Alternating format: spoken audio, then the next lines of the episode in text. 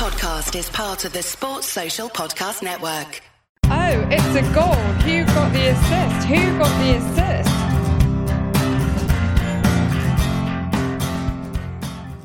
Hello, so we're back. The summer just gone was a weird one in many respects. In some ways, it feels like we've been gone a long time. Yet, simultaneously, it feels like we were just yesterday recording our end of season pod last season. For new listeners, welcome. I'm Tom, he's Nick, and we are Who Got the Assist.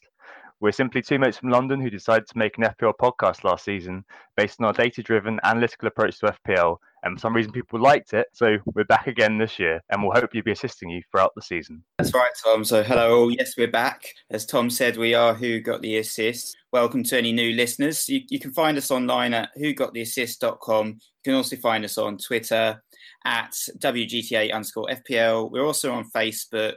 You can find the pod um, on iTunes, um, Stitcher, just generally where you can find the pod anywhere. But we've recently launched also on, on Podbean and Spotify finally, which is um, a great new um, place to find the pods and very easily accessible as well for those that use Spotify.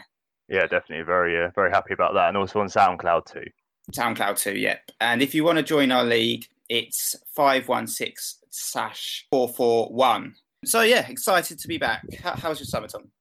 Yeah, I mean, it wasn't too bad, Nick. As you know, like I started my new job uh, just towards the end of last season. Been kind of busy working, working on a few kind of projects, and it's been really interesting. Good to kind of get my feet under the table, just just in the in the early days, sort of things. Obviously, we watched a lot of England, uh, watched a lot of the World Cup, and it's been really cool to watch our country get to the semi-finals and the third place playoff as well as kind of seeing a, lot of unfamiliar players as of every World Cup. And uh, you got a lot of beer thrown over you, didn't you, Nick? So yeah, standard World Cup beer was flying everywhere when England scores. It was, yeah, it's really good fun. Um, yeah, I had a really good summer as well. Um, it's been a bit of a challenge for me because I've got the new baby and he's um, only three months old now, but uh, generally quite a lot of sleepless nights because of that. Um, watched a lot of England as well, and yeah, uh, he stood out for me. Maguire, um, Trippier in defence, in particular, had really good World Cups. Uh, yeah. So, um, anyways, uh, let's talk about FPL. And uh, uh, so, what are we going to be talking about, Tom, on the first pod? So uh, this is the first pod of I think three that we'll do this pre-season. I guess this one begins with a little bit of an intro in terms of what you can expect from us for the season ahead don't worry, it won't be too long before we get stuck into the preview kind of bit of the top 10 teams alphabetically in the Premier League. Yep, sounds about right. And um, all apologies to fans of teams whose team names begin with L to W, but we'll be doing another pod next week where we'll be covering those teams. Last year, I think we tried to do it all together in one pod, and it became an epic two hour session, which we had to cut large chunks of. So I think it makes more sense to do it in two separate pods. Yeah, I remember that. I remember that we um we bought loads of beer, didn't we? we were sitting in my old office. I think towards the end we were just like, oh yeah, Watford, get just get Deeney, just get Deeney. Right, let's move on. let's move on. so it's probably a good thing that we're uh, that we're doing this uh, in in two pieces. Otherwise, I think towards the end we do kind of lose a little bit of impetus, don't we? Um, and we're also lucky, I guess, in some ways, a lot of players at the World Cup in terms of the second half of the preview, uh, which will happen sometime, as Nick said, next week or so. We'll also have a final kind of all systems go pod, probably with FPL Stag. Um, a friend of ours is coming back on, uh, focusing on the unwritten rules of FPL, um, which is, will be uh, kind of uh, recorded nearer to the game week one kickoff. Great. Right. Let's crack on then, Tom. What should people expect of us this year? Right. Um, well, so quite a few interesting things, I guess. I mean, in terms of preseason, um, as some of you may know, we do a little bit of writing in preseason, but then kind of move to a full-on pod during the actual season itself. Uh, we like to get our thinking and thoughts out there, and we've got a lot of stuff coming your way. So by the time you're listening to this, um, it's Saturday morning at the moment for us, but you'll listen to this on Monday on Monday, we're going to be releasing our Talisman Theory article, which where we look into uh, the idea that there's one key player in every FPL team that you should invest in and, and try to mine the FPL data to understand whether that's true or not.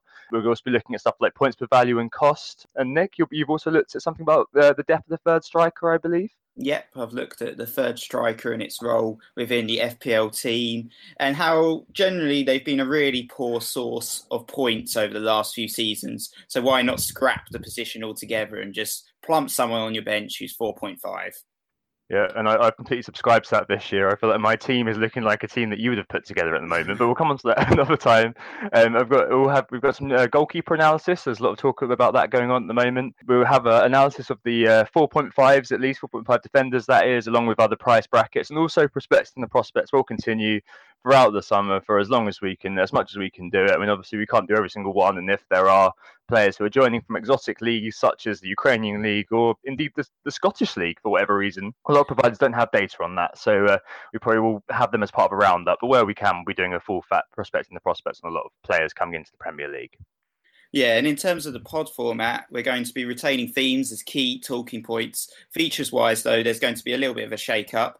Unfortunately, there's going to be no Nyom watch this season. Very sadly, um, Allan Nyom, he got relegated. We're always interested in um, what Allan Nyom is up to. So if you do spot him in Primark, if he if he does score a weldy in the uh, championship, do let us know, and, and, we'll make reference to it in the pods. But we won't be following his um, travails uh, week in week out in the same way we did this season. No, certainly not. A bit of fun, fun farewell to Allan, and also um, the anti-metas are also ripped. We decided to take the uh, take that team into a, in a different direction this year, as we'll talk about in a second. In terms of what features there will be this year, uh, Market Forces obviously stays, doesn't it, Nick? Yep, I'll be uh, leading that again, going through the uh, the movers and shakers in the market, trying to hunt value in FPL assets. Um, I've also written a little bit of an article on uh, some of the value assets this season, which will be published um, at some point over the coming weeks. Yeah, the falling stars, isn't it? And then understanding. I mean, yeah, it's, it's, a bit of an ironic article because it's all it's you know it's your Ross Barkleys, your your Wijnaldums of this world who uh, were quite expensive last season, but actually look um, relatively cut price this season. Yeah, um, well, I think it'll be interesting to, to, to have a look at that, uh, even if those aren't players where it's necessarily going to be flocking to.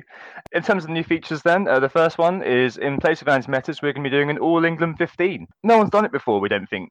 And we're kind of doing this to celebrate the achievement of the Three Lions in terms of unifying our, our country um, and making us all believe, at least for a little while. I'm not going to go into its coming home, but you know what I mean. Uh, I just want to note this isn't a political point in any way, shape, or form. We're just doing it because I think it's nice to do to ride the crest of the wave in terms of England's performances and, and kind of the, the positivity towards the team, as well as kind of seeing if an English team could perform well in FPL and we'll be actively managing that team throughout the season. Yep, and we're also going to be uh, doing a Zombie Nation League. Um, and if you want to join this league, the code is 280665 58277. The rules of this league is basically set and forget. Game week one, you set your team up, you don't play any chips, you don't make any changes, no substitutions, transfers, captain changes, completely untouched. And uh, we'll be monitoring uh, the teams as well. So if anyone does start fooling around with it, we'll have to kick them out of the league, unfortunately. But yeah, go for your um, go for your scary names, set your team up. I think I'm looking at personally some high value defensive assets as usual. Play it's got to be like players that you think are going to play every game, be a staple for their teams, and we'll see and we'll see who comes out top. Yeah, exactly. And I think it'll be really interesting to monitor each week. I think in the beginning, you'll pro- you may even see your zombie team overtake you or do a lot better than you just because you're going to be perhaps putting in players, as Nick said, who are high value and nailed on. There's an interesting twist this year, though, in terms of doing it because you've got players who are still at the World Cup, like Harry Kane, um, players who, you know, it's doubtful whether they'll be back in time for game week one, players like Roberto Firmino, but you probably do want these players in your zombie team, so you may have to think about your bench as well a little bit. And I think there's a, few ways of doing it as well, aren't there? I mean, you can set your own kind of. Uh, I, have gone for a five five two three, Nick, actually, and very much very a team that you'd approve of uh, in terms of being very defense heavy. But another way someone told me they're doing it is they're going to do a test and control. So they're going to do their game week one team in both uh, the zombie and in their kind of their normal managed team, and then see how well the zombie team does if they didn't touch anything all season compared to their actual team. So it's almost like the ultimate. Uh, uh, the, the, ultimate, the ultimate t- test and control almost to see how good you are as a manager or how much impact you have as a manager. As I suspect, I suspect that kind of in the in the early days you may see a little bit of uh, a, a little bit of uh, fluctuation, but I think only a few zombie teams are really going to make it very far in terms of the ranks, right? Yeah, yeah, definitely. That sounds like a, a, decent way of experimenting. I do remember last season we were looking at our game week one teams and about our game week five teams, and I think, if, I think in your case actually the game week one team was pretty much the same score as the game week five team. Yeah, uh, yeah, very depressing. Uh, Should also mention, of course, that you only allow one team per person, uh, so it's always worth asking a football uninterested, you know, friend, parent, significant other, or dog or something to uh, to run this team for you. Seems pretty cool. We also have um, questions open to the public. Um, like last season, we haven't done any questions for this pod or the next one, but because we're going to try and focus on just you know rounding up the various teams. But going forward, there'll be questions in the pod week in week out. Yeah, and these questions we're, we're going to try to do it a little bit differently. So we're going to try to open up this the podcast either this window that we're speaking on Google Hangouts at the moment, either open up this window to everybody, um, so you can kind of come into the pod at a certain point. I'll put a note up on Twitter, and you can kind of just start interacting with us via YouTube. Um, we're going to see how it works with Stag uh, when he comes on in game week three to see if we can get it going. It may ne- never go anywhere because it may be too much of a faff in terms of me editing it and me making this all work. But um, if we're able to do it, then we will because we want and we want to try to find a better way of interacting with people other than taking their questions and kind of tacking them on at the end. It'll be very good to have kind of an ongoing kind of discussion sort of thing, if that makes sense. Yeah. Also, there's always um, a theme to every single pod. Um, there is a theme this week. There will be a few references dropped in, so look out for them. It generally seems to be like we go for sort of musical bands type themes or TV shows or film franchises. So look out for the references and see if you can spot them.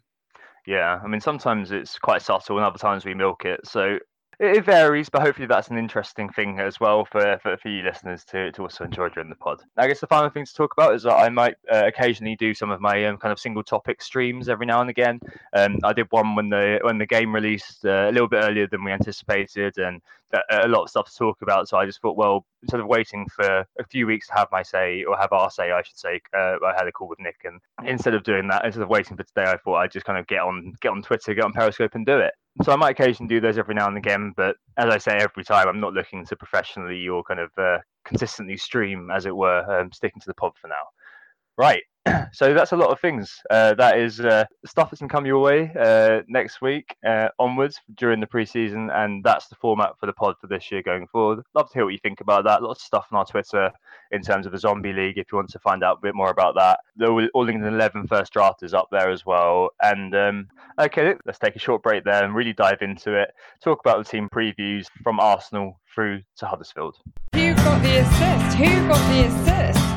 All right, we're back, and it's time. It's time, Nick, to get into FPL previewing uh, for the second year, and I'm really interested in this. Um, we've done a lot of research and uh, hopefully it will shine through here. Lots of really fun facts and lots of interesting snippets about certain players, which hopefully will be very useful to you guys in terms of picking your uh, picking your teams ahead of game week one. Obviously, it's the first ten teams this week. Next week we'll do kind of the the, the final ten teams in the Premier League, doing an alphabetical order because of the World Cup. We can't cover every player. I think we should say at the very beginning. Um, I, am really sorry if there are, is going to be a player that um, you're screaming at your earphones. Oh, why didn't you mention him? Um, unfortunately, you know, we, we really only have a certain amount of time to do this. We can't go through every single player person by person, but we'll do our very best to cover all the key assets as we can. Should we get into Arsenal then, Nick? Yep, let's start with um, with, with Arsenal. So, um, firstly, we'll we'll talk quickly about um, their opening fixtures, and the first two are actually quite tough ones. They've got Manchester City, and then they've got Chelsea. But after that, they've got a really nice run of fixtures all the way to game week ten, where they play West Ham, Cardiff, Newcastle, Everton, Watford, Fulham, Leicester, Crystal Palace. And I think that's that's a great run of fixtures right there. So I think um, for me personally, I don't know if I'm actually going to have any Arsenal players in my opening game week one team, but I think definitely from game week three, we'll have an idea because they've got a new manager as well. We don't really know how he's going to set up, set up, like where all the guys are going to play, who's going to be in his favour, who he's going to sort of consign to the bench. So there's there's been a few signings as well. So it's all slightly up in the air we know, for instance, that Aubameyang's probably going to be one of their key assets next season, and I think he's one he's one player that you've um, looked at in a little bit of detail as well. He's he's 11.0, so he's quite a premium forward. He's only joined in um, in January as of last season, so he's still relatively new to the Premier League. But this really could be a big season for him. I agree with you. I agree with you. I mean, in terms of the fixtures as well, um, something to note about Arsenal is that the last kind of uh, the last time they play a top six team is game week 30 when they play Man United. So game week 31 to 38 are all team well Burnley actually are in the Europa League who are on the final day. But between game week 31 and 38 there is no top six team that we play. Um, which is going to be very interesting. I mean, as you mentioned, Man City and Chelsea are putting a lot of people off, um, but I think there's always kind of a sense of a new manager bounce. And I'd back us to do something, I think, in the early games. I mean, obviously, our team's in utero at the moment, but I think that there may be kind of uh, cause for encouragement with uh, Unai Emery, who has a. Uh, uh, has a reputation for extracting value uh, for, from teams and making them more than some of their parts. Um, the serial UEL victories uh, with Sevilla are what comes to mind rather than being battered by Neymar's massive ego at PSG. So you mentioned Aubameyang. Aubameyang is probably one who is going to be in my team very early on. Um, I did had a little bit of a look at him, and I, I think the key metric with him is is conversion. As conversion is kind of how many of your shots on target you tend to convert um, into being a goal, basically. Um, so he had 61% shot, accurate, shot accuracy last season, 13 games, 10 goals. His conversion rate from the Bundesliga has slightly regressed, but it's still very impressive. So from the start of the 2015-16 season until January when he left, he'd scored 0.97 goals per game, Nick, which is pretty ridiculous. There is a slight regression, um, but the numbers still remain excellent. So he took 31 shots in his 13 games last season, 19 of which were on target, which is 61% shot, shot accuracy, and he scored 13 goals, which is a conversion rate of 69% for shots on target, two goals. He scored 87 points as well in the short time he did play. In contrast, Kun's conversion rate was 59%, so 10% less, 42 shots on target, 25 goals. Vardy's was 59%, and then below that, Lacazette 44%, Bobby Firmino 40%, Kane 40%, and Lukaku 38%. And for those who are interested, Salah was on 49%. I guess the gamble with Aubameyang is whether he will score in the first two. I think there's a lot of people who are kind of avoiding him and thinking, yeah, for that, that fantastic run of fixtures past game week two that you mentioned, um, they're going to do do something else in the beginning, maybe put Kun Aguero in and then swap to Aubameyang. The gamble you're taking is that he doesn't score in those first two game weeks. However, I'm more optimistic about Aubameyang's chances. I think that Man City, you've got what Walker, Kompany, Stones, uh, Mendy still in Russia at the moment, so their defence may be a little bit of patchwork game week one. And as I said, there will be a new management manager bounce, I think, for Arsenal, which may mean that Aubameyang does at least nick one. I, I, I back him to. And with Chelsea, I mean, Sarri's just come in. Um, we don't know yet what they're going to be looking like game week two. That might be a bit of a trickier fixture, but I still back him to back him to score and make it worth 11.0. And by game week three, I'm going to want him anyway. So I figure why not just start the season with him, top premium striker. In the absence of Harry Kane, I think he's the one that I probably you know uh, I've got kind of a, a, bit of a gut feeling about, and it seems the shot conversion stats really back that up. That's some great data there, Tom. Um, just as a note to our listeners, um, when Tom says we or us about Arsenal, he he's actually an Arsenal fan. I'm I'm a Spurs fan, but we don't really talk about that too much on the pods. We try and avoid tribal football politics where we can. We, we avoid the territorial pissing contests that um, some football fans definitely get involved with. But um, just a just a little note there to our to our listeners about uh, Tom and his uh, Arsenal biases, let's say. I, I um, tend to be quite good though. yeah, you do. Um, especially with FPL as well. And I think last season you avoided them quite a lot of the season. Had quite a poor season, and um, I generally avoided Arsenal as well. But I think this season there are definitely some good value assets um, within the Arsenal team, and I will definitely be looking at some of their players for game week three. Um, the one I was looking at in particular actually was um, Hector Bellerin at five point five. I think that's um, really good value for a defender. He um, he scored um, 132 points last season, two, with two goals, four assists, and 12 clean sheets. Actually, only six forwards in the game scored more than him last season. So I think potentially one for the zombie team as well. I think what's interesting as well is 2015-16 he was um, was one of the top scoring defenders 172 points where he managed 18 clean sheets one goal and six assists and that's that's an absolutely fantastic score for a defender especially and for a player that's now 5.5 if he can recreate that kind of form that would be brilliant and i think with um, arsenal investing in a new goalkeeper um, new defenders Bellerin could actually be one of the main beneficiaries of this because Arsenal are more likely to get clean sheets this season with the new investment in the goalkeeper and in defence. And Bellerin has the potential and opportunity to attack and get those um, attacking um, assists and um, goals as well. Yeah, no, he's definitely. Um, if if you watch us, I think he's definitely in the kind of very high up the pitch an awful lot of the time, providing that kind of attacking support. But the only note that I make from owning him several times, I have definitely fallen into the oh Hector's looking okay trap uh, quite a few times over the years. Is that um, he relies, I think, a lot on on assists and bonus to get his points, rather than obviously goals is is, is kind of is more a, a once in a blue moon sort of thing. And a lot of the assists as well are FPL assists rather than full on assists. So it's stuff like uh, remember I owned him last season and he got me I think he got me a couple of assists, but they were both block shots routes um, but equally, as you say, like he off, he may offer value for money from game week three. I think. I mean, I looked at Sokratis as well for a prospect yeah. the prospects. Very, very similar in lots of respects to Harry Maguire. Like basically the same KPIs in terms of uh, defensive stats to the pass completion, in terms of uh, shots. I think he took 0.77 shots per game last season. Maguire took 0.76. And Maguire came fourth in the BPS charts, amazingly. If Arsenal can keep clean sheets and Sokratis in the team, he may be uh, a, a bonus monster to have a look at. Just one point on Bellerin for goal threat as well. Up, he's still up there for defenders. He was the sixth um, for uh, shots last season with uh, with 29. So I think he does offer that, even if you you know his conversion rate is pretty poor. But I feel still think he's potentially the one I'm looking at. Monreal Monreal's another defender at 5.5. But if um, Emery switches to a 4-4-2, will he play left back? He's not really a natural centre back. It was a bit of a confused role that he played last season. So it'll be interesting to see how he fits in the team. Um, Mkhitaryan's another great shout within the Arsenal team, I think, at 7.0. And I know you, um, you're a big fan of uh, Aaron Ramsey as well, aren't you, Thomas? He's 7.5 this season.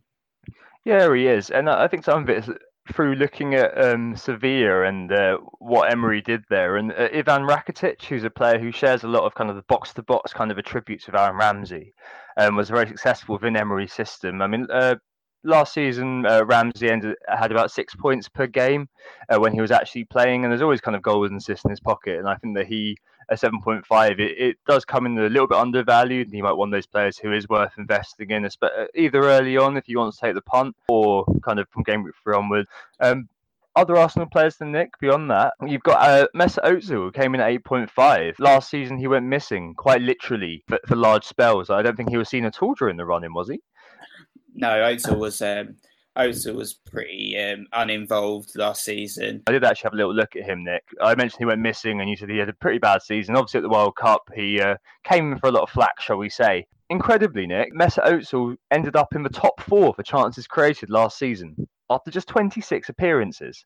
He made 3.23 chances per game and created a big chance once every two games. To contrast that chance per game stat, KDB and Eriksen created 105 and 95 in their games, which is 2.8 or 2.5 uh, chances per game. And uh, Fabregas, uh, who again somehow was in the top four despite not really figuring any radars last season, created 2.7 chances per game. So 3.23 chances per game made by Mesut Ozil. Um, I think there could be some positivity there actually for 8.5. I mean, I think maybe he is if he does start playing up a 9.5 to 10 million player who's undervalued by a fair bit.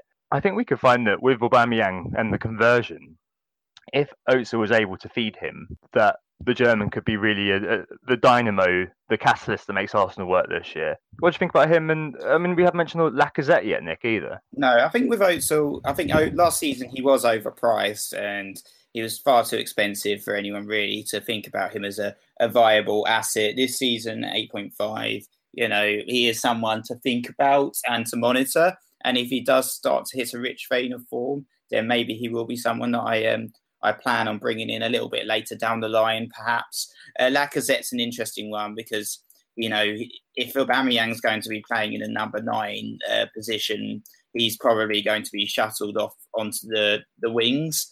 And for a player that's listed at forward at his price, I'd need to see goals week in, week out if I was to consider him over the likes of some of the other premium forwards. And I think um, around his actual price range, Firmino is someone I definitely much prefer over Lacazette by a million miles at the moment the only times he's ever gotten above 20 goals is when he's had penalties, and we don't know who's got penalties at the moment for Arsenal.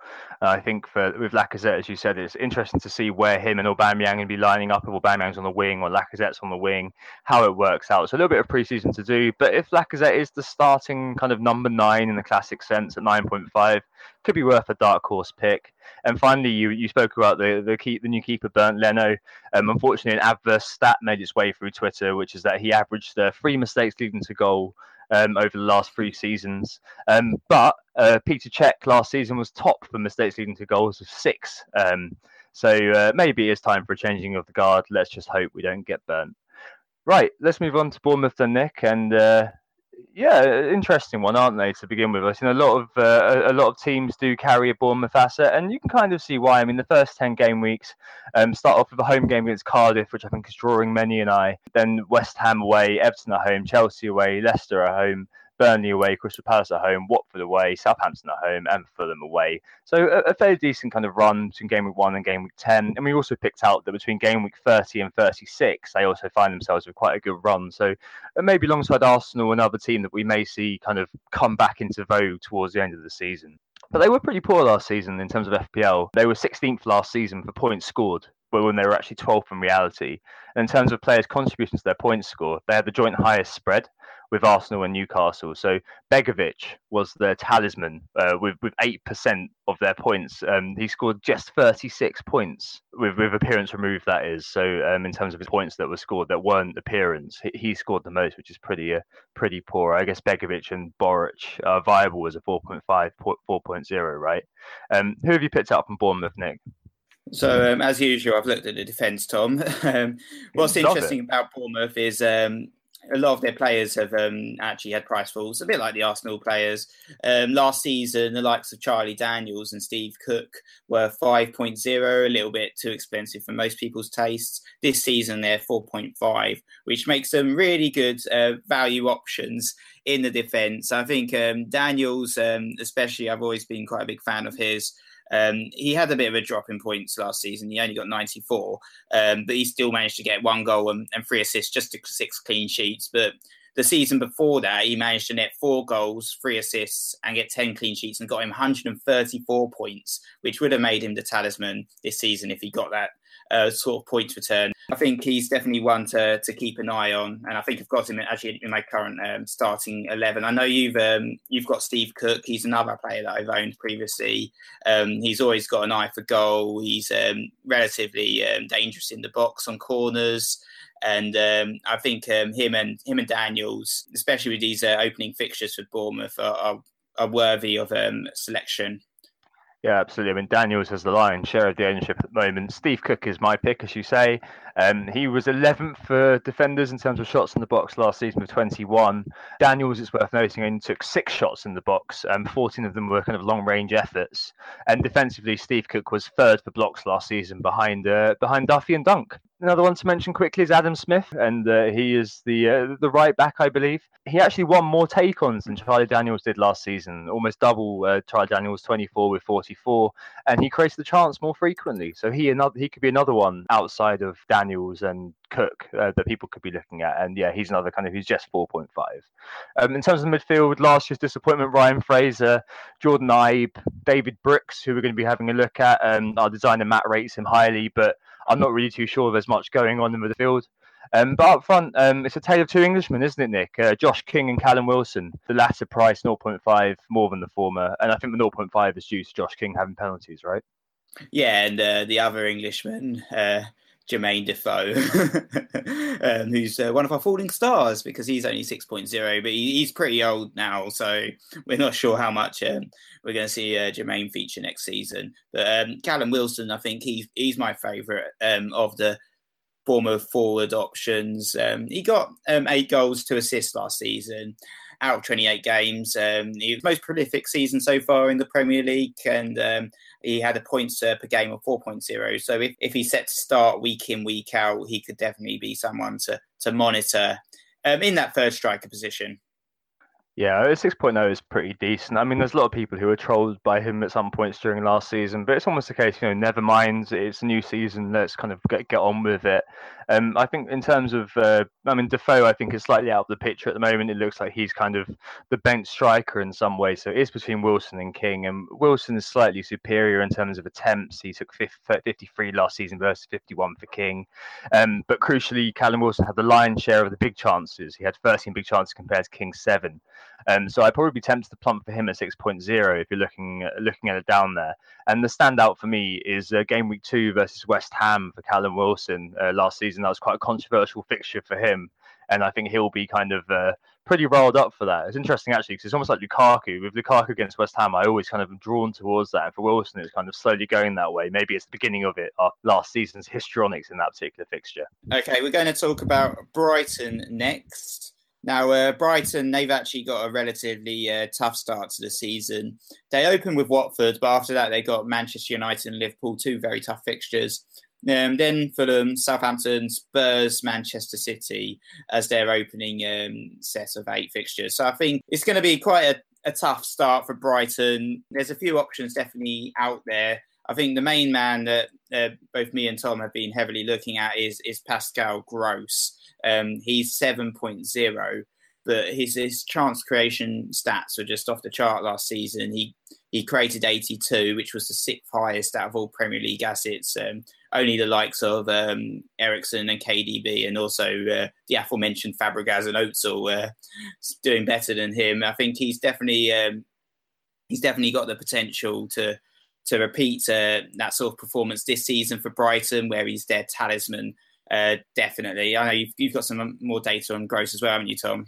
Yeah, he's the last man standing in terms of the uh, the high scoring talisman. So um, Xherdan Shaqiri and Riyad Mahrez have moved on. Uh, they both contributed 40% of uh, outfield points to their team, minus uh, appearance and minus clean sheets. Uh, Pascal Gross also scored 40% of Brighton's uh, kind of attacking points last season. He also, interestingly, made the most successful crosses of all players last season. He found his mark with 70 of his 234 crosses, and he also made the second most amount of crosses last season. KDB was first with uh, a little bit more. And uh, you mentioned the chances created. He was actually joint second for big chances created last season with 16, uh, joint with Dele Alli, Xherdan Shaqiri, Christian Eriksen, and Andros Townsend. Huh? no, no, no. Actually, Andros Townsend, amazing. Right. Um, but at 7.0, as you say, set and forget we know that he's going to do something. Most games, you've got a very good chance. I mean, 40% of all uh, attacking points last season, you've got four and 10 chance of if there's a Brighton goal, Pascal Gross being involved. I think that's going to be a very interesting one. We're kind of moving a, a little bit around. I mean, Izquierdo 6.0, also of interest. Uh, Alex Ball mentioned him on our Slack. Took a few more shots than Gross last season, uh, 52 compared to 44. Took more shots in the box, 29 compared to 19, but a, a lot less crossing a few uh, farther chances created. Um, if you need the extra one million, go for it, but I'm not too sure about that. And in defence, I thought, did you mention you were looking at Balogun? No, I swear I don't have Balogun. Um, I think uh, Dunk and Duffy are the likely starters in central defence.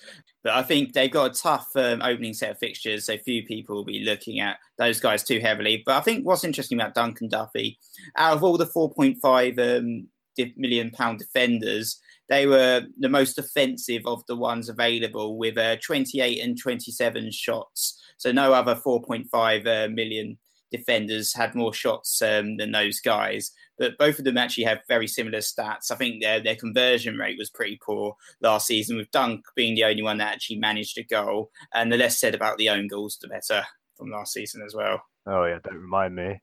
Uh, yeah, D- Duffy's an interesting one, isn't he? I mean, second for shots in the box last season amongst defenders, uh, 28 shots, zero goals. I mean, if these lads score and keep a clean sheet, I mean, you mentioned that they've got very similar stats, very good stats as well. They were the top two for blocks, uh, 59 for Duffy, 58 for Dunk, and Duffy was actually top of the CBI by an awfully long way. So that's kind of the combined bonus measure for clearances, blocking, interceptions. Uh, Schindler was second actually with 171. Uh, Duffy was about 100 more than that. If they keep a clean sheet, it's going to be all good. I mean, they could kind of come in for what nine points. Imagine if they score as well. He could be a 15 pointer kind of hit, like a 15 pointer kind of person. I mean, the XG is massive for, for Duffy. Equally, the difficult fixtures to begin with may mean that it's probably not something going to be looking at at the moment. Um, Matt Ryan as well in goal. I think that he at the World Cup was very impressive for Australia and definitely a very competent goalkeeper. Lots of saves. I think he was second for saves last season. was it third for saves? Second or third for, in the top three for saves last season. And uh, at 4.5 of the 4.0 backup, he could be one if, to kind of think about if you want to set up your team kind of like that. I think he saved two penalties as well last season. Yeah, he had a great season for Brighton last season. I think he's definitely a decent option in the goal there. I think generally there's there's a few others around that price range. Um, Lascelles another another good one. Um, so up front for Brighton, you've also got Glenn Murray, um, but he's like the old war horse. He's six point five million this season, and he's he's turning thirty five. um, in September. But you know, um, with with someone like Gross in the team creating those chances, Murray's perhaps the guy that can get on the end of them with his head. But there's a bit of a rivalry there as well in terms of who's going to start. We've got um, Andone, who's a 5.0. There's Locadia as well. Yeah, the, the Romanian striker Andone. I've seen I've seen a few people say that um, they expect Murray to start the season and Andone to slowly kind of come in. He was quite a big transfer actually, although we're probably not going to do a projecting prospects because he only played kind of mm-hmm. sporadically last season. But an interesting one. Locadia, we're not too sure whether he's a winger or being kind of fielded as a deep lying or advanced forward kind of uh, kind of yeah. thing. But yeah, one, one to keep an eye on. There's also Tomer Hemed, um, the Israeli superstar. He's still lurking around. At the, I think he's still at the team as well. So yeah, it's a bit of a competition for places. So not really looking too heavily at the Brighton forward line at this moment in time. No, but as we said, I think Pascal Gross in both of our teams. He's our new cover star, and he is kind of one person who really who really popped in our talisman theory article. So I think he's gonna be one that will go with uh, at least in the beginning. Um, he'll definitely be my zombie team as well. By the way, as I set and forget.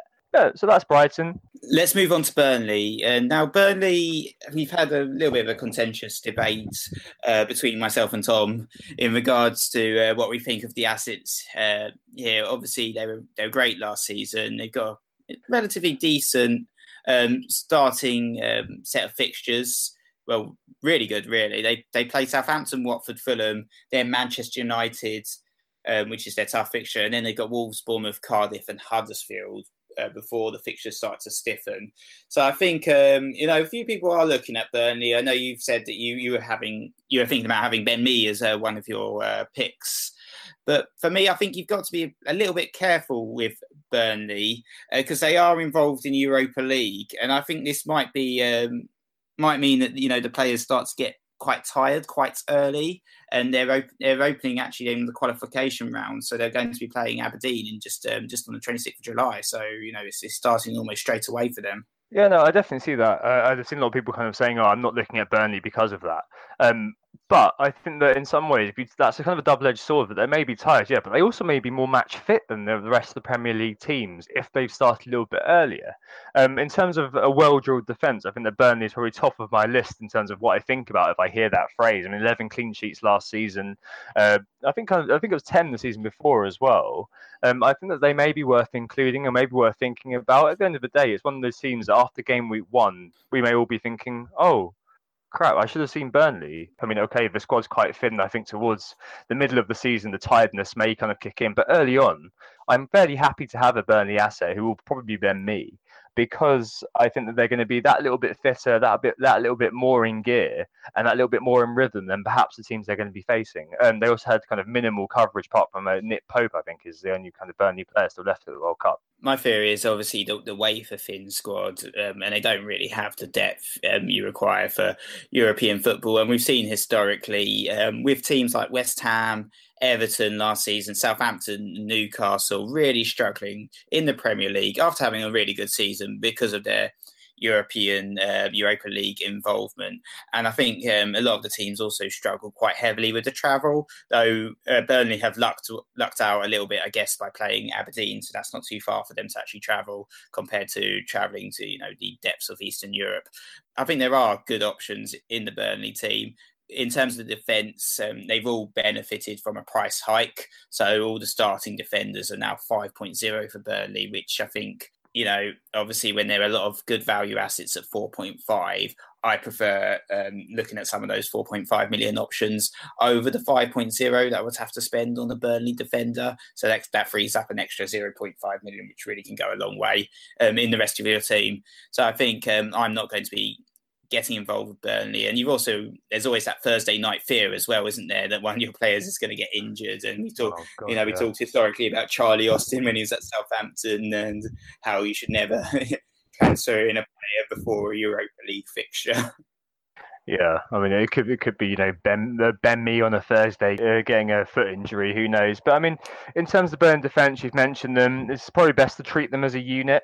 Uh, there's very little to distinguish them really statistically. I mean, I'm on Mee because he takes the most shots. Uh, he took one over one just over every 90 minutes, uh, 25 in total last season, which is joint fifth of Otamendi and Shawcross. Um, in goal, uh, Pope is probably the best was the best goalkeeper last season in terms of points per value, wasn't he, Nick? Um, but I worry with him uh, with Heaton being on his shoulder. I'm not too sure what I'd do if I was uh, Sean Dyche. If Pope makes a mistake, do I put Heaton in all of a sudden? I mean, on Football Manager, I I sold Pope but um, kept Heaton. But hey, I mean, I think that's quite a difficult dynamic. So I'm probably not going to be looking there, especially with uh, with, with Dave saves David De Gea um, luring me. Um, in the midfield, Joey Gudmundsson, uh, at 6.0, and probably no one else there. 117 points. Gudmundsson got two goals, nine assists on set pieces, and he was in the top five for crosses made last season, the second most successful crosser of the ball. Yep, and up front, um, you've got Chris Woods at 6.5. I think he's actually um, a really good pick. Probably one of the best um, options if you are looking around that price range for a third striker uh, 6.5 million. Last season, he managed um, 10 goals and one assist, which was um, quite an impressive uh, return for only playing half a season.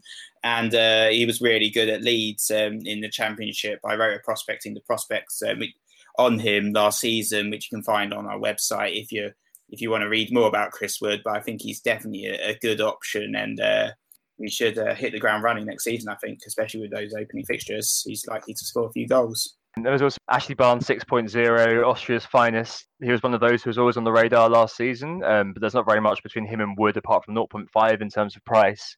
Um, Wood had the higher shot accuracy and conversion rate last season, whereas uh, Barnes took, took, the most shots and seemed to kind of get the goals in certain games, didn't he? He seemed to kind of score against the big clubs and that kind of thing. Uh, but but I think Burnley is uh, still going to be a very good team despite the, the Europa League travails. And I think to some extent we're all Aberdeen fans, aren't we? I mean, this point was being made on Twitter a lot, uh, but we're all kind of backing uh, Aberdeen to hopefully beat Burnley in the Europa League to turn this all into a moot point. In which, in which case, Nick, would you be looking at Burnley if they're something out of the Europa League? Uh, possibly. I don't think um, I'm necessarily going to have any of their players in my um, opening team. And I think that's mainly because of the price. In terms of the defence, I'd rather spend 4.5 million on the likes of um, Cedric or Daniels or a few other options that are out there rather than pay that extra 0.5 million. But that's that's just me. I've got other players I'm looking at in defence as well. Um, so I haven't really. But if they, you know, if they get clean sheets against Southampton, get clean sheets in Watford, I'm going to have to seriously consider bringing in one of their defenders at that point. I think Chris Wood is probably my favourite of all the Burnley assets, but at the moment I'm going for a, a cheaper front line. I was kind of hoping the, uh, the, the curse of Nick here, which has been the Cobain of your life, really, in terms of uh, you uh, rubbishing teams and then them doing quite well uh, continues. To, well, I haven't uh, rubbished Burnley at all. I think they're really good. but I think you remember last season, West Brom um, played, uh, did you know they performed in a similar manner to Burnley um, the season before last, and uh, you know they finished about eighth. Apart from that end run, which was pretty terrible, but under Pulis, they seemed like a really strong unit, getting lots of clean sheets well recognised. We saw all the players get price hikes like Allan Nyom, and uh, then they, you know, got relegated. So you can you can never really tell with these teams that because it is, is very tight, and the summer can completely change uh, how they perform. Yeah, we'll have to see, but I'm, I'm a bit more pro Burnley than you, perhaps. All right, let's take a break there, Nick, and we'll move on to Cardiff. Who got the assist? Who got the assist? Cardiff next, Nick, and I know you're a bit of an expert on Cardiff. There's a little bit of ironic uh, irony there. So I think um, I might have Jazz Richards at 4.0 in the team just for the lols, but I don't know. I'm I'm I'm wondering. I know last season I described Huddersfield as, as the, going to be the whipping boys of the Premier League, and how I wasn't too interested in Huddersfield assets, and I'd only be, um, you know, looking at the teams playing them. And then after all that, I ended up with um, Zanka in my team for half the season. So uh, yeah. I think there's a there's going to be um, a few options. I think Cardiff they've got a decent opening three: Bournemouth, Newcastle, Huddersfield. But then there's probably a, there's a nightmare run after that. That's probably going to send chills down Neil Warnock's spine, and so we'll see if he decides to quit before those fixtures even arise. Um, they've got after Huddersfield, they've got Arsenal, Chelsea, Manchester City, Burnley, Spurs, Fulham, Liverpool. So that's that's a really tough set of fixtures there for Huddersfield, um, for Cardiff even the main man, I guess, the leader at the back will be uh, Sean Morrison at 5.0. He managed to score seven goals in the championship last season. But I think um, at that price of 5.0, it's a little bit too expensive for um, for me, I think I prefer the likes of the 4.5, some of the 4.5 defenders that we've already discussed, like you know, Cook and Daniels. Yeah, I'm not too sure. I, I mean, I was very surprised that he got the 5.0. To be honest, I mean, maybe they read our prospects and the prospects article on him and noted what he could do. Um, as you said, he's on the end of all of the free kit of all of the set pieces. I think it was uh, Joe Ralls who's going to be taking those uh, set plays by the looks of it. 5.0, who could be interesting. Um, the defense, the defense probably isn't what I'll be looking at. Um, I think Lee Peltier. I mean, you mentioned Jazz Richards. Lee Peltier played 27 games for them last season. Comes in at 4.0. He could be perhaps one to wedge in and hope for the best with with them. In terms of kind of players that I think we'll be looking at, um, Bobby Reid at 5.5 is their big signing so far. Uh, he came comes in from Bristol City, uh, clocking in 19 goals, seven assists last season. He's a bit of a converted kind of striker. He, I think, he was a midfielder, and they kind of pushed him further forward, and he kind of discovered his uh, discovered his vim and vigor. There's also kind of uh, Kenneth Zohore as well at 5.0 of Football Manager fame, uh, who's more of a defensive kind of forward in a lot of ways. I remember him being my non-goal scoring forward, as it were, for Burnley uh, when I had a game like that. Um, it's probably going to be a bit of a tough season for them, I think. Field, I think at the start of last season you were very anti them, weren't you? And then it turned out they went unbeaten for the first four or five games, I think it was. But for Cardiff, it's going to be quite. Uh, I think it's going to be quite hard. I mean, I, I mean, Neil Warnock is a bit of a promotion specialist in the Championship, isn't he? Rather than having the technical savvy to, to take take them on in the Premier League, who knows if that up, up and at 'em kind of uh, management style is going to be worthwhile uh, another point to make, maybe the keeper, um, whether it's Etheridge or Smithies, might be a decent shout. I mean, um, I just looked at Jack Butland's record from last season, actually. Uh, obviously, still got relegated, but he made the most saves, the most parries, and faced the most shots, and he saved 144 of the 201 shots he saved, which was 72%. Okay, not too many points, but you might end up with getting kind of three or four as your baseline if you have Etheridge in goal and Cardiff keeps it keep it tight, then you can see one perhaps. Um, but we're really struggling here, aren't we, in terms of?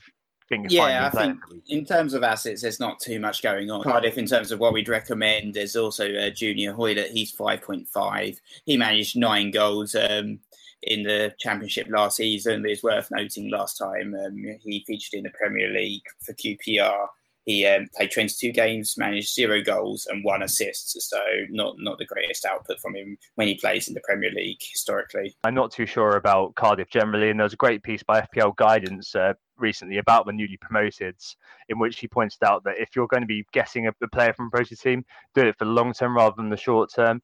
In the short term, I don't think it's worth having Cardiff player. If you want to have like you know Peltier or Ralls or something as you're uh, on the bench, that may be worth it.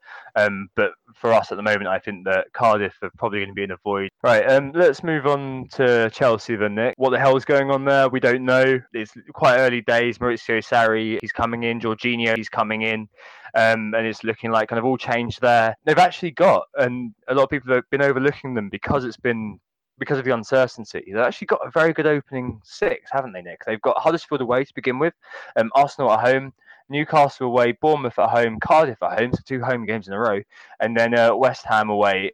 Um, so they, they, it could be the case that if Sarri comes in, everybody kind of gets settled, and we get an indication in pre-season what the team's going to be and what the team looks like we may end up with a lot of drafts being ripped up to try to fit uh, Chelsea players in, Nick. Um, who have you been looking at in terms of uh, the men on the ground for Chelsea? So I think what's interesting about the new manager, unlike um, Antonio Conte, who played um, five at the back, um, he he prefers um, four at the back, a four-three-three type formation. So uh, that raises some question marks in terms of some of the defenders and some of the you know the key assets. Um, there were really the talisman for Chelsea last season. Um, Alonso, Azpilicueta, and, um, Victor Moses, because I think um, is not really a, a four-four. You know, he doesn't really tend to play in the, in the centre of defence in a partnership. He works well as part of a three-man defence. So he could end up being shuttled in at right back, which might um, impact Victor Moses' minutes. Alonso might see his minutes um, lessened, and he might be you know having to play more of a fullback position as opposed to the marauding wingback that we've um, learned to love over the last couple of seasons. But I still think both of them are um, you know very good options at six point five. They um, they're right at the top of our points per value charts. Um, Azpilicueta, I mean, you know, well known as a as a BPS magnet, and he was an assist king. And Alonso, um, the goal scorer, Alonso and uh, Victor Moses were top of the charts in terms of shots on target for um, defenders last season. You know, great, great FPL assets who we've talked about um, lots of times on the pod. Uh, I think Fabregas is an, another interesting one, six uh, six point five million. Uh, he created 89 chances last season, only third behind Eriksen and De Bruyne, and actually had a better minutes per chance ratio than those players as well. And I think it's unlucky that um, was so inept at converting those chances. And it depends if he's recognised as a key key player by Sarri, then he could be really good value. He was only second to Ryan Giggs in terms of historical assists within the Premier League with 111. But I wonder if the signing of Jorginho, as you mentioned, Tom, that will that reduce um, Fabregas' game time? I don't know, even though he plays more of a defensive midfielder than uh, Fabregas. I don't I know. think, I think Jorginho is a midfielder. He's like in the foot manager parlance, he's a deep lying playmaker defence. Um, he's that sort of player. I mean, as you said, Fabregas, the numbers, I just don't know how he manages to do it year in, year out, still end up chances created. We've mentioned that for Özil as well. 6.5, if Sarri does like him, he could be a fantastic um, fantastic choice. However, yeah, there's a lot of question marks there. I mean, I'd look at um, a, a, few a few players. I mean, I read a couple of articles. I mean, I'm not I'm not an expert on this at all, but it looks like Sarri likes, as you said, the back four, and he likes one of the defense, one of the the full backs to push forward. So last, so for Napoli it was Ghoulam push forward, while the other one, who was Hysaj at, um, at Napoli, tucks into a back three sort of thing while they're on the attack. Um, so it could be that Alonso keeps his place. But the worry would be about discipline. I'm not sure that Alonso has quite as a discipline to track back as well as bombing forward. So maybe we'd even see Emerson Palmieri kind of play. Who knows? Maybe he'll suit kind of the Sarri's kind of way of doing it. What is interesting about Sarri as well is that apparently he doesn't really change his team very much. He is the sort of manager who has his kind of set 11 and just plays them week in week out and is very predictable. But the quality of the football is what impacts um, how well the team does rather than making changes. Um, that was just through kind of reading Paolo Bandini's column in, in the Guardian week in week out on him a little bit as well. In terms of players you mentioned a few of them. Want to pick out Azpilicueta um, as usual, BPS King, he uh, made 914 bonus actions last year, uh, BPS worthy actions, 130 more than next challenger, and he assisted Morata on a record uh, for record seven uh, times. Uh, one I quite like, Nick, is uh, is your man, Mr. Rudiger, um, 6.0s. He actually, when he did play for Germany at World Cup, was very looked very good. And um, whenever I've seen him play for Chelsea, he's looked very good scored two goals last season, and he also outstatted Ingersson, and who's probably yet to make 60 minutes. I don't think I've ever seen that happen uh, defensively. And both his goals came from set pieces last season, Rudiger as well. Um, so if he does kind of begin to play in preseason, if he does come take over from Gary Cahill, and we don't know if uh, David Luiz, who's 5.5, um, will come back into the team now. Uh, uh, now Conte, who seems to dislike him, has gone. Um, but yeah, I mean, I think Rudiger is definitely one to bear in mind as 6.0, and I think he may be one who may slot into the Laporte slot in my team if um, he is looking like he's going to be playing. Um, but as Peter 6.5, Alonso 6.5, it requires a bit more moving around.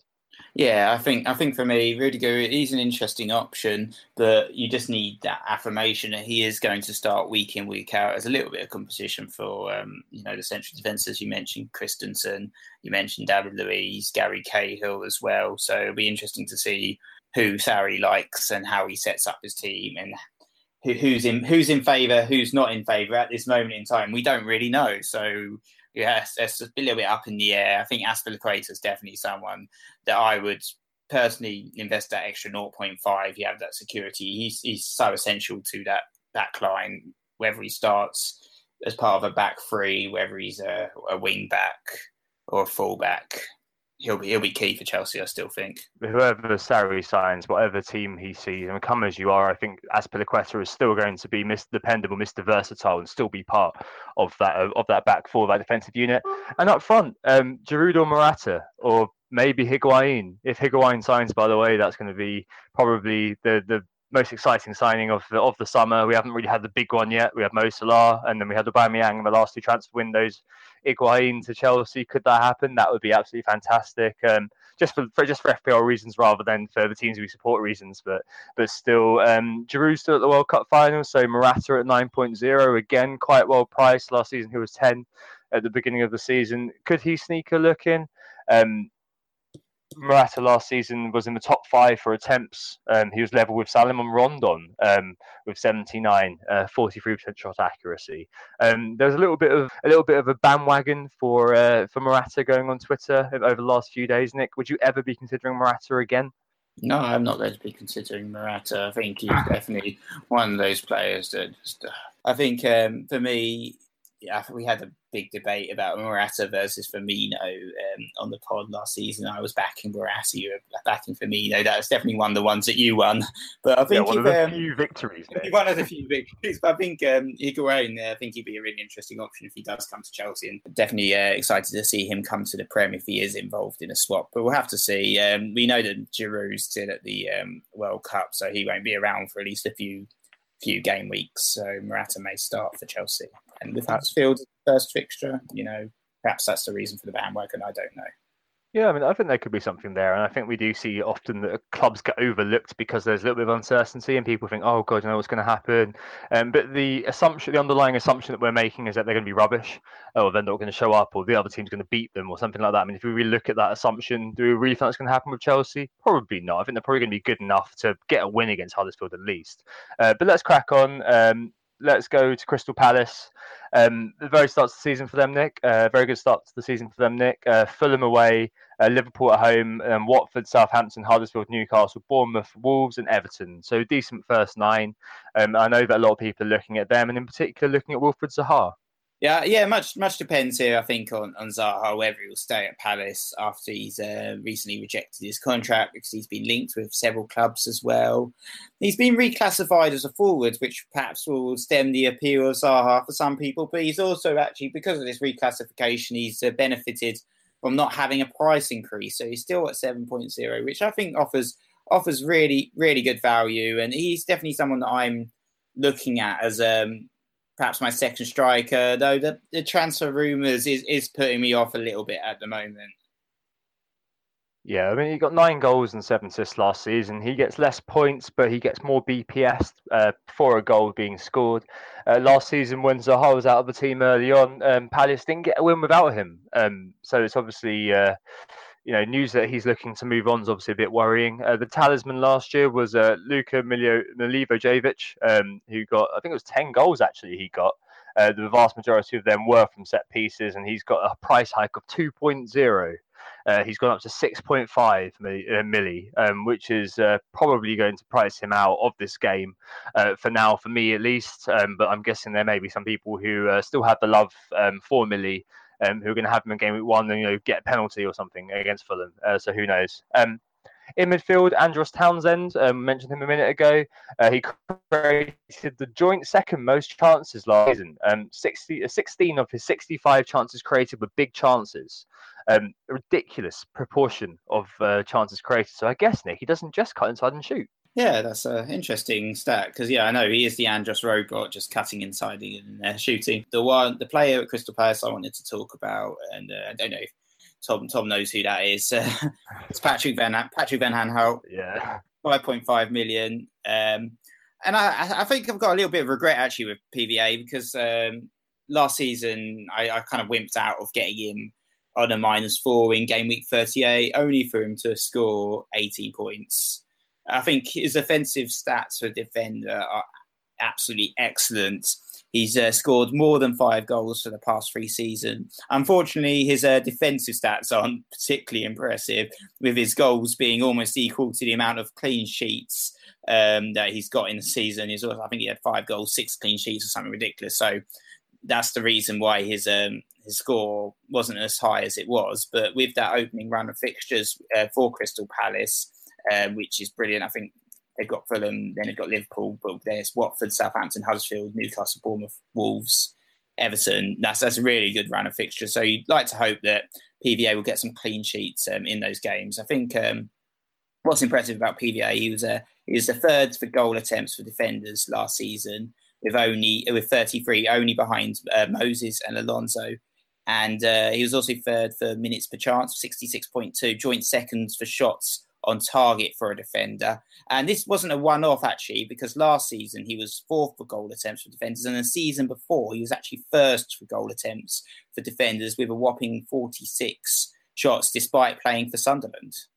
Yeah, and also, of course, at the start of last season, uh, Crystal Palace were in turmoil.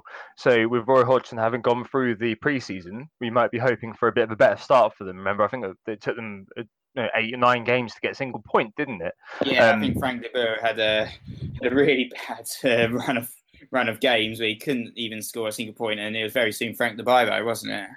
Yeah, exactly. I think he's going to uh, want to bleach that out of his memory for, for the time being. Uh, the final one to mention before we have a break and uh, before we move on to Everton is uh, James Tomkins. Uh, James Tomkins is uh, of the highest owned 4.5s at the moment, the one with the highest points per game.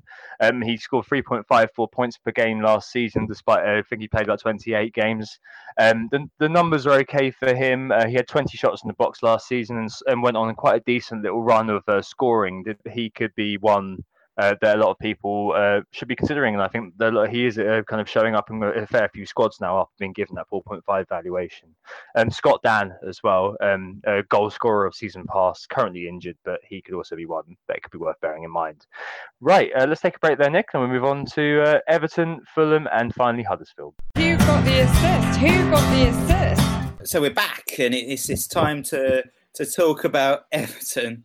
And uh, I think last season they they had a really tough run at the start of um, the season, and they never really got going. Actually, I think I remember Koeman starting the season looking fresh faced and happy, and quickly turned into an unshaven mess before he got fired. Uh, but it's the opposite this season. No Europa League and they've got a great fixture run with um, opening fixture against Wolves, Southampton, then then they got Bournemouth, Huddersfield, and West Ham play Arsenal. So yeah, really good opening five. Um, in terms of assets, um, we're not going to be seeing Rooney this year. He's he's off um, making his debut for DC United. We're not going to see Allardyce slowing up the play. They've got a new manager, Marco Silva. He's attack minded. So I'm thinking, here we are now, entertain us, Everton.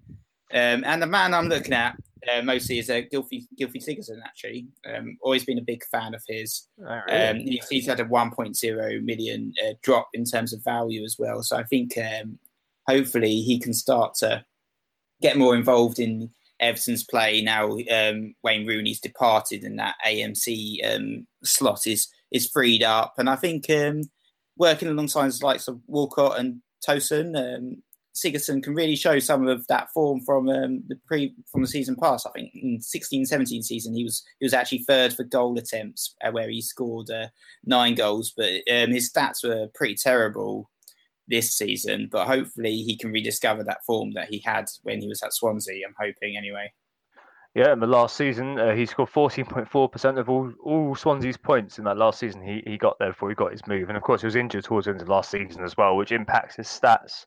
Um, a lot of love for Everton at the moment. Uh, Three Lions hero Jordan Pickford. Uh, fun fact for you: uh, Pickford made more recovery saves, which is when you jump on a loose ball, than any other goalkeeper with 403. And he also came second to Jack Butland for parries. He made 69 parries versus Butland's 80. I think probably a lot of the interest is going to be in the defence. Seamus Coleman versus Leighton Baines again rearing its head for a lot of people. Uh, Bainesdale Warrior played 22 games last season, creates the chance every game with 24. Um, and Coleman versus Coleman, who only played 12, but he creates the chance every 448 minutes. But Coleman still took more shots than Baines during that time. Coleman also registered more than five points per game when he was playing in 2016 17. So we know what an effective force he can be. Uh, Michael Keane at 5.0, also a cheap route in there. Um, he had first in heads attempts last season and a decent chance of bonus so they keep a clean sheet in the midfield, uh, you mentioned Siggy. I'm on Walcott at the moment. Good old Theo. Uh, 5.4 PPG over the last three seasons. And something interesting to note here is that Richarlison under Marco Silva in H1 of last season, before that ridiculous drop off in uh, form, which uh, people like Tom Campbell have noted, he averaged 6.0 points per game in those first, uh, I think, 15, 16 games under Marco Silva. Theo, if he does get going, is a good player. And I think a 6.5 is, is absolutely fantastic value. And you mentioned Tosun as well half season was relatively quiet, um, playing stodgy Allardyce football. But this guy takes a lot of shots. At Besiktas, he was recording four shots per game, Harry Kane level of pot shotting. And if he gets fed, it could be gold. Uh, for 7.0, as Simon Rutherford said in our uh, in our Slack, you can't go far wrong. And he took 16 shots in 14 games last season. If anyone's interested, scoring five. Uh, Tosun at 7.0, Nick. I mean, you mentioned Zaha. You're interested in him at, at 7.0. Could Tosun be interesting you as well? You saved 0.5 on Siggy potentially. Yeah, Tosun, I think he definitely is an option. I still prefer Zaha as an option or even maybe an Arnautovic at that price range. So, yeah, Tosun, I think definitely someone that, uh, you know, with those fixtures runs, if, if, he, if he can find some form, some goal scoring form, he's definitely someone that uh, people should look at. But he hasn't necessarily shown enough for me as of yet that he's a top level striker. Yeah, I guess the 7.0 still counts as a fairly decent punt, despite the fact he's not really proven. Hopefully, with the preseason kind of out of the way, Wayne Rooney out of the way, um, you know, he's the key man, the undisputed uh, number nine there. I think. I don't think Dominic Calvert-Lewin, for example, is going to be uh, is going to be coming in. I mean, who knows what's going to happen with Niasse? Uh, but it looks like uh, Tosun's the key man there, so that could be one. I think that a lot of people will be looking at, and I certainly might be looking at him as well. Um, should we move on to the Cottagers then, Nick? Yeah, so Fulham, um, their fixture run is, uh, you know, it's mixed. They've got opening game against Crystal Palace, um, which is reasonable, but then they play Spurs. Then it's Burnley and Brighton, and then it's Manchester City. So, you know, a mixed um, set of fixtures. I think um, if you're looking at goalkeepers, uh, Bettinelli and Button could be a good uh, 4.5 slash 4.0 goalkeeper combination. We saw last season Lössl and Ryan um, from the two promoted clubs um, were two of the top five best value goalkeepers in the Premier League. So there's always good value in the back, and we, we always see you know there's going to be Fulham are going to have lots of the teams you know taking taking shots. So hopefully, uh, Bettinelli and Button could uh, could prove themselves as a you know good value Premier League goalkeepers, as is the trend from the promoted clubs. I know you've done some analysis on Tom Cairney as a 5.0 midfielder. You did a comparison between him and Neves. Um, I'm not convinced personally that he will actually score enough to be um, in people's starting 11s. And I think if you're looking at Fulham midfield, I think maybe um, Kevin McDonald could be a good option as a 4.5 million pound bench warmer. He played 45 games for Fulham last season and scored uh, three goals and, and, one assist. So he works in the centre of the park as well, even though he plays more of a defensive role uh, compared to Cairney. Yeah, interesting one. A good shout for that. And I think they are this sort of team that it's punts and it's a few. I mean, obviously, the Sessegnon will come on to in a minute.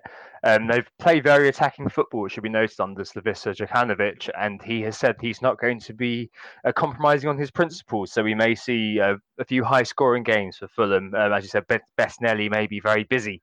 Um, Tom Cairney, then, what's really interesting about Tom Cairney is that he's got very a very good assist potential in terms of creativity. He managed 1.69 chances created and 1.84 key passes for Fulham last season, uh, which is uh, very encouraging. That's more than double uh, what Ruben Neves, who's the 5.0 at Wolves, who may be his kind of comparator, uh, managed this despite missing the early part of last season with an injury.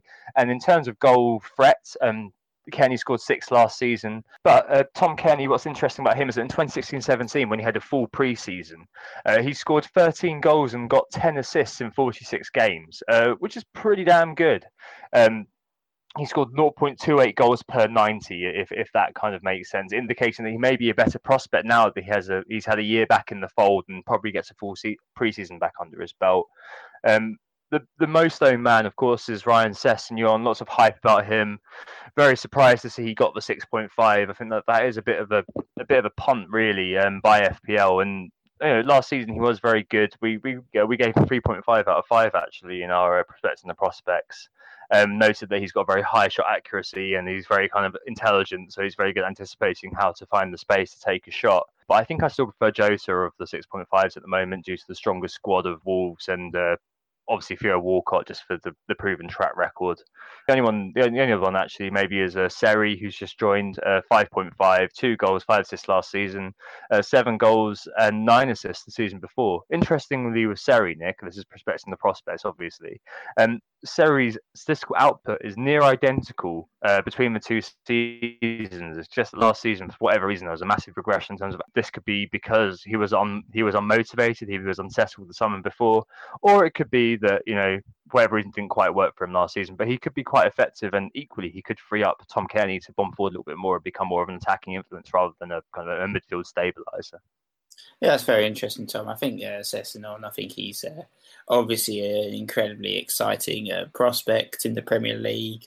Um, at 6.5 million as a midfielder, we were we were hoping that he might be classified as a, I think perhaps wishful thinking at one point um, when he was playing back as left back for the first half of the season in the championship for Fulham. We were hoping he'd be classified as a, a defender at around the 5.5 million range, but I think um, we'll have to kind of wait and see with uh, Sessegnon and see how he gets on in his first season in the Premier League because he is an incredibly talented young footballer with a lot of potential. But whether it's too soon for him as an FPL asset, we'll have to see. I think the only other person that I think we were going to briefly cover and talk about, I think, is up front. They've got a, a 4.5 million forward that may may play and therefore may feature in my team on the bench, and that's uh, not Chris uh, Kamara. 4.5, um, as I said um, last season. He, he's a bench player. I mean, he, started 10 games. He uh, came off the bench for 22, but he still managed to get seven goals and one assist. So he could fit into that sort of Collin Quaner category of 4.5 million pound forwards that occasionally uh, make flutterings on the bench. Um, yeah, but also, also I think keep an eye out for disciplinary with uh, not the Diamansi, not Chris Aboubakar, I think his name is Kamara. seven yellow cards and one red card, um, despite not being on the pitch very much last season. So a bit of a worrying disciplinary yet 4.5 in the round the first team. You're basically writing off a slot anyway and hoping for a one pointer. Probably going to be a zero pointer by looks of it if he gets yellow cards that frequently. But still, you know, a, a, someone worth noting. I think somebody who probably will be in our game week one squads. Right, and the last one I think for this particular preview is Huddersfield. Yeah, a bit of a dodgy start for them. They start against Chelsea at home, then have Man City away game week two, for which we're all going to be captaining Kun Aguero, aren't we? Um, Cardiff at home game week three off some respite, and then they've got uh, Everton, Crystal Palace, and Leicester. So a bit of a mixed start for them. Materials are making a lot of signings, and they're kind of you know, look, looking like they're uh, trying to shape up for the next for the next kind of seasons. They've just signed Erik Durm, who's a World Cup winner, World Cup winner going to Huddersfield. That seems quite a, a dream, I think, for a lot of Terriers out there. But but still, I think they're going to you know have a bit of a tough time of it this season. Again, um, I hate to be that person, but uh, I think that's probably going to be true. A couple of good runs for them. Game week 10 to game week 15, they play Watford, Fulham, West Ham, Wolves, Brighton, and Bournemouth. And in game week 27 to 33, again, they've got quite a kind of a nice run. Newcastle, Wolves, Brighton, Bournemouth, West Ham, Crystal Palace, and Leicester. Any players you're looking at, Nick, for uh, for Huddersfield?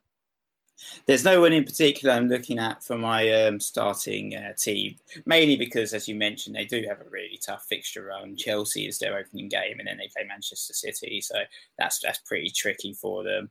I think um, you know of, of players of note. I think Aaron Mooy, he's managed to maintain his uh, 5.5 million pound uh, valuation, which uh, makes him pretty reasonably priced. He was um, relatively offensive at points and um, you know one to watch certainly for next season. He only did manage four goals and three assists in the end for the campaign, but he was uh, one of their key um, key players and he, he will start every game. And I think uh, same can be said of their two uh, central defenders, um, Zanka and Schindler. Zanka played every minute of last season. He's actually the, the highest scoring uh, player in FPL from last season at still 4.5 million. So I think, you know, you can have a look at their uh, defence. You've got um, as a you know you've got Alex Pritchard. He's definitely one to watch um, at 5.0 as well.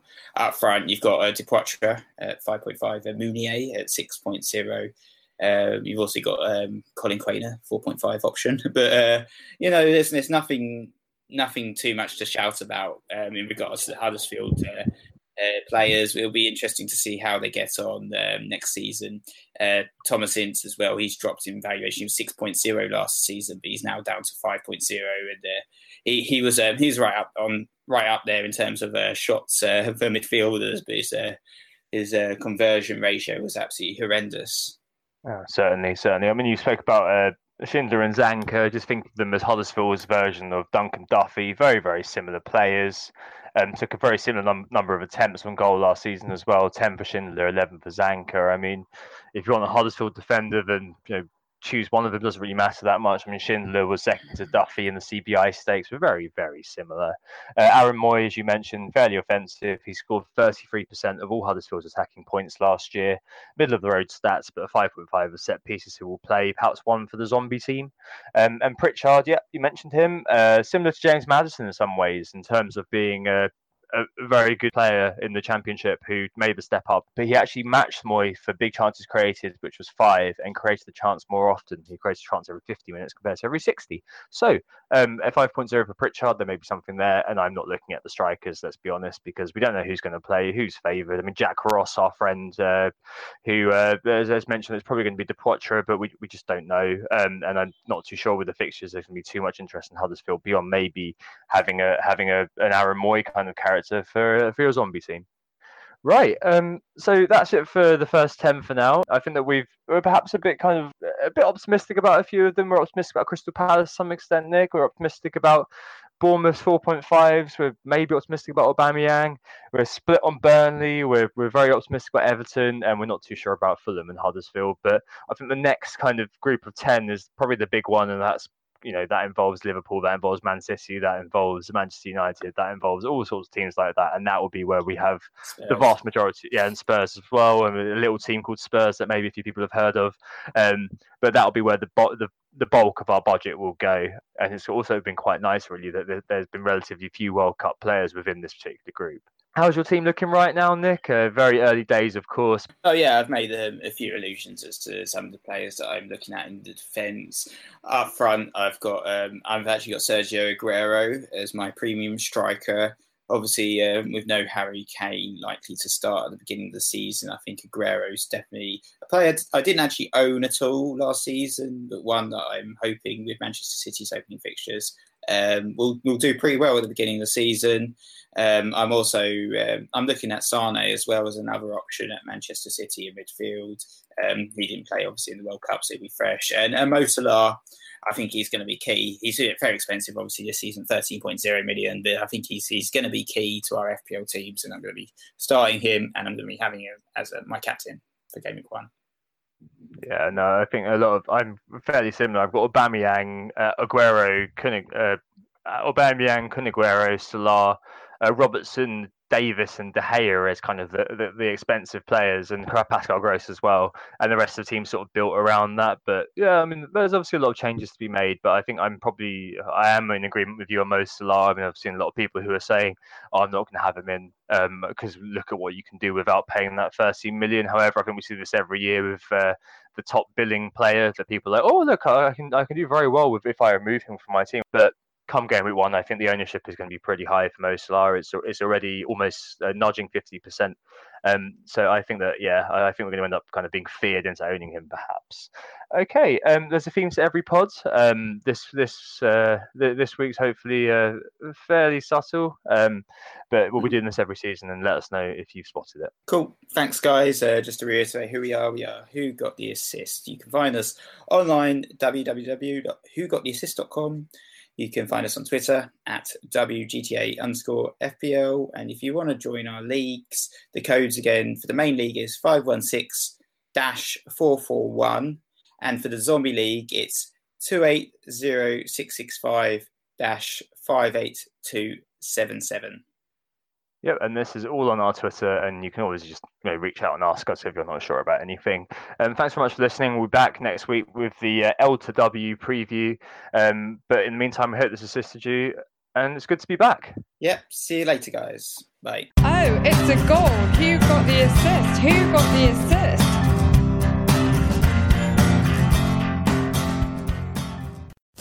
Sports Social Podcast Network.